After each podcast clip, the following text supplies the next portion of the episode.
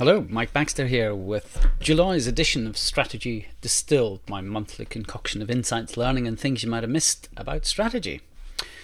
So, this month we have got a bit of a focus on framing.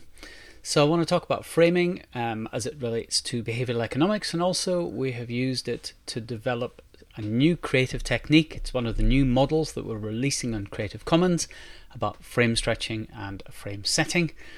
We're going to talk about the case for strategy workshops as a strategy tool, and we've got three snippets for you that you might have missed on strategy one on strategy synergy, one on digital avoidance, and one on the frontline paradox. So let's get straight into it. Framing. It's quite an important concept in behavioral economics, and it's definitely something we need to know about as strategists. So, what is it? Framing is the use of a set of ideas, the frame, to make sense of the world around us. So when we see somebody rapidly closing and opening an eye, then wh- how we frame it determines how we see it. So if we frame it as a blink, in other words, an involuntary movement due to a speck of dust, we see it in one way. If we frame it as a wink, a socially meaningful signal directed at an individual, we see it in a very different way and how individuals within an organization frame situations can have a profound effect on their subsequent attitudes and behavior. To some individuals, for example, in a company that recently landed a venture capital funding round, this could be a recognition of our success and an opportunity to accelerate us towards even more success in the future. To others, however, it might be an attempt by faceless rich people to get even richer on the back of our collective labours. Very different frames, very different consequences. So, why does this all matter for strategy? Well, framing explains why different people can hold very different views about the same facts, and hence may have wildly different beliefs about where the most promising future for their organisation lies. Now, a key part of strategy development, therefore, is to try to make sure that people are, as far as possible, framing the strategy situation in similar ways. Where this is not possible, the next best option is to have different people's frames out in the open and mutually understood. So we may not have their way of framing the world, but at least we understand why they're framing the world the way they do. This way, a common strategic destination may still be agreed even if different people explain and justify the strategy in different ways because they frame the world differently. Now, moving on from there, moving on to our new strategy model that we're just releasing on Creative Commons, we've taken the principles behind framing and applied them as a creative strategy tool to help you think of all possible strategy ideas and then select the best. So, framing is inevitably a key part of strategy development, and the use of a variety of frame stretching and frame setting tools can enhance the range and quality of strategic ideas. So, for example, we might get them to frame strategy in terms of SWOT analysis, or value proposition design, or stakeholder analysis. And these different framing methods will get them to recontextualize the strategy being developed, and in doing so, inject sources of creativity into their strategic thinking. It stimulates divergent thinking by frame stretching, and then convergent thinking by frame setting. So, frame stretching, creative technique, for coming up with new ideas about what could potentially be included in a new strategy, frame setting, an exercise to select, refine, and combine creative ideas generated for a new strategy. It ends up differentiating what's in and what's out of the new strategy. So that's the new model. You can find it at goalatlas.com slash models and look for the model called framing down the bottom of the page. The case for strategy workshops. We believe that workshops are amongst the most valuable strategic tools available to senior leaders.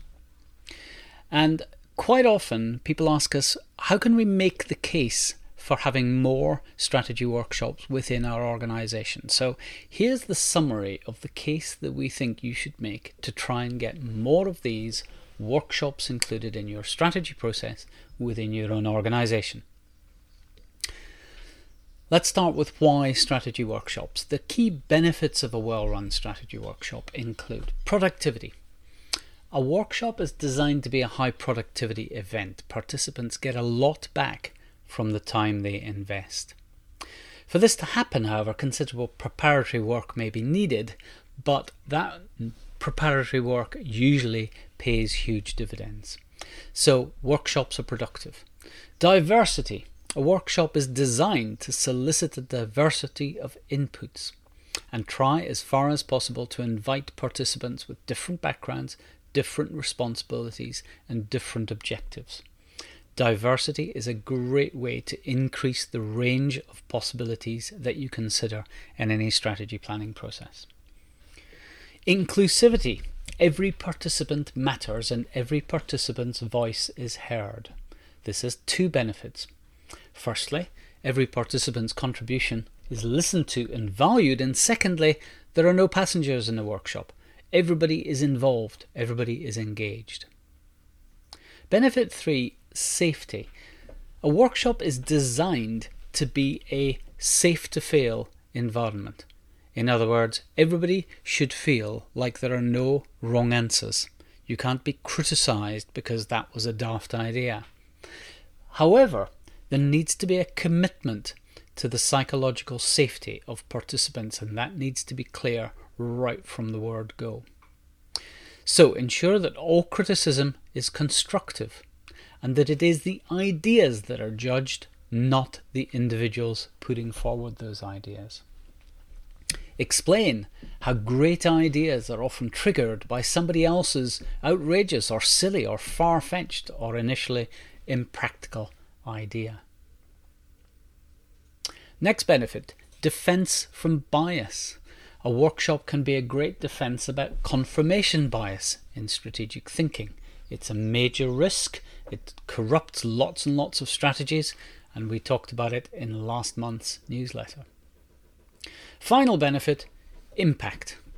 A workshop works best if it has a powerful executive sponsor to ensure that the conclusions of the workshop are acted upon and to enable them to have their intended impact.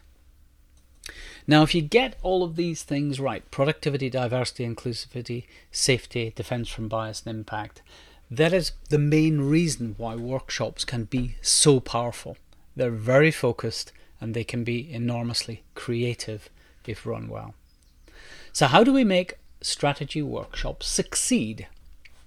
Well, we start with people. Workshop planning involves at least two key people. Firstly, the workshop sponsor. They need the answers a workshop seeks to provide, and they also have the in, an interest in the outcome of the workshop and the authority to act upon the workshop conclusions.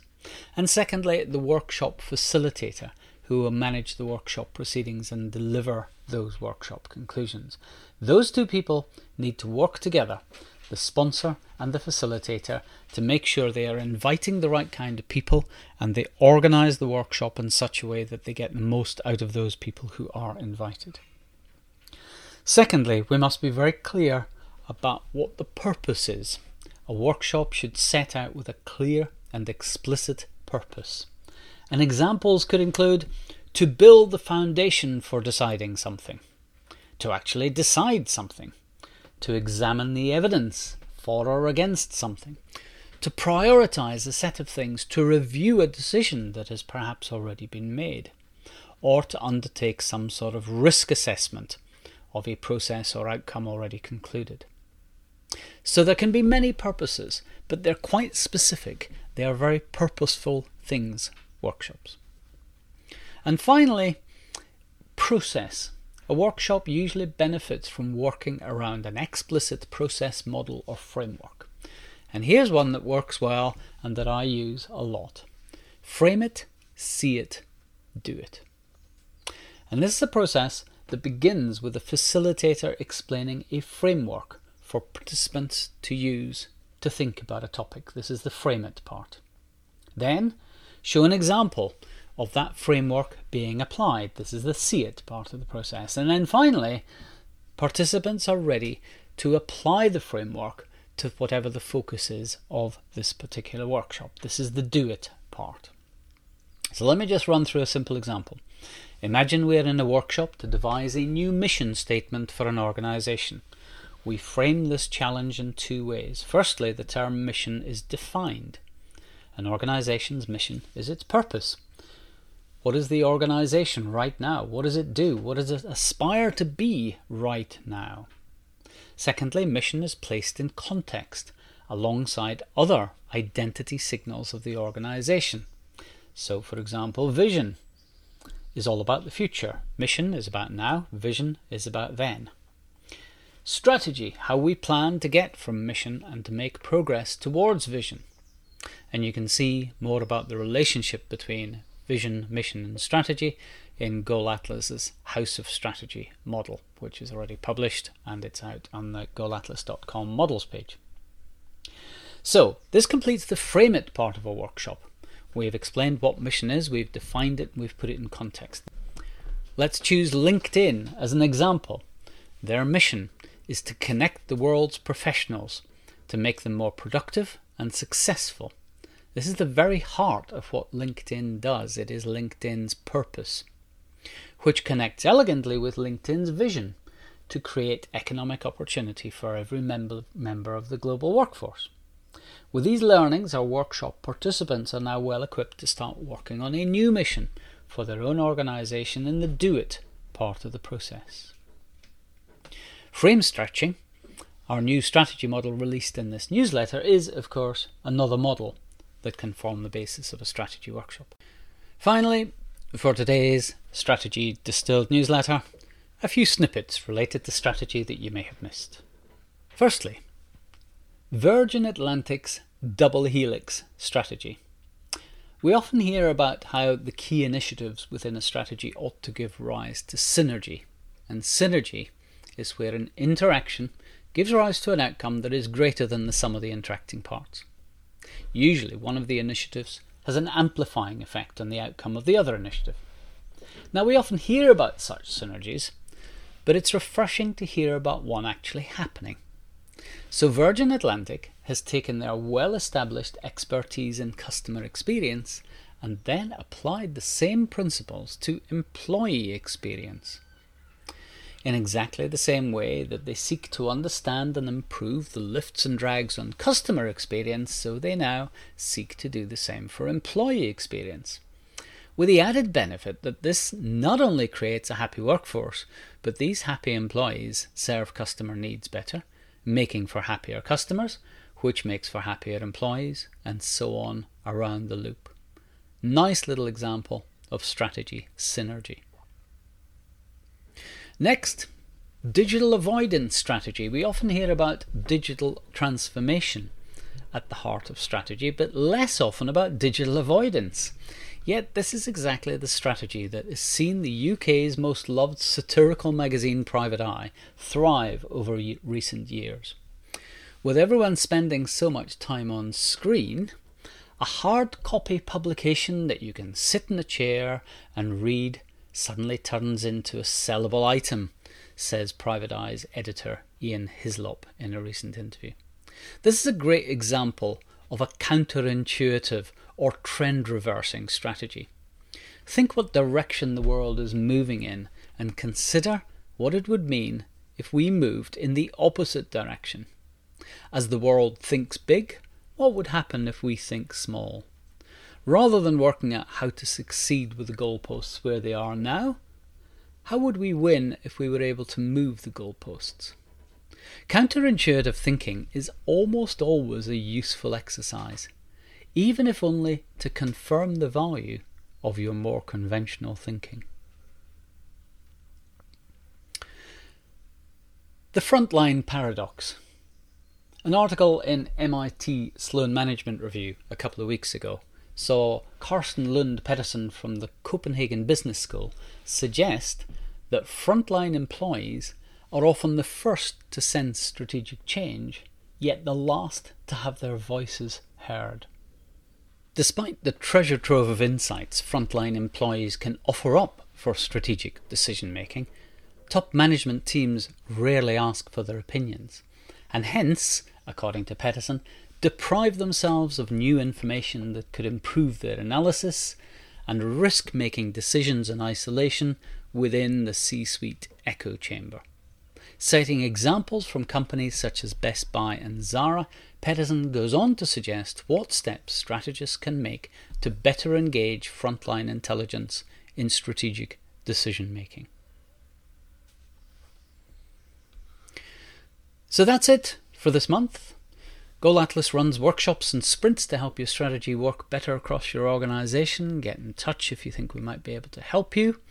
And one small favor if you can spread the word by forwarding this newsletter to a friend or colleague, it's a great way to say thank you for the time and effort invested in producing it.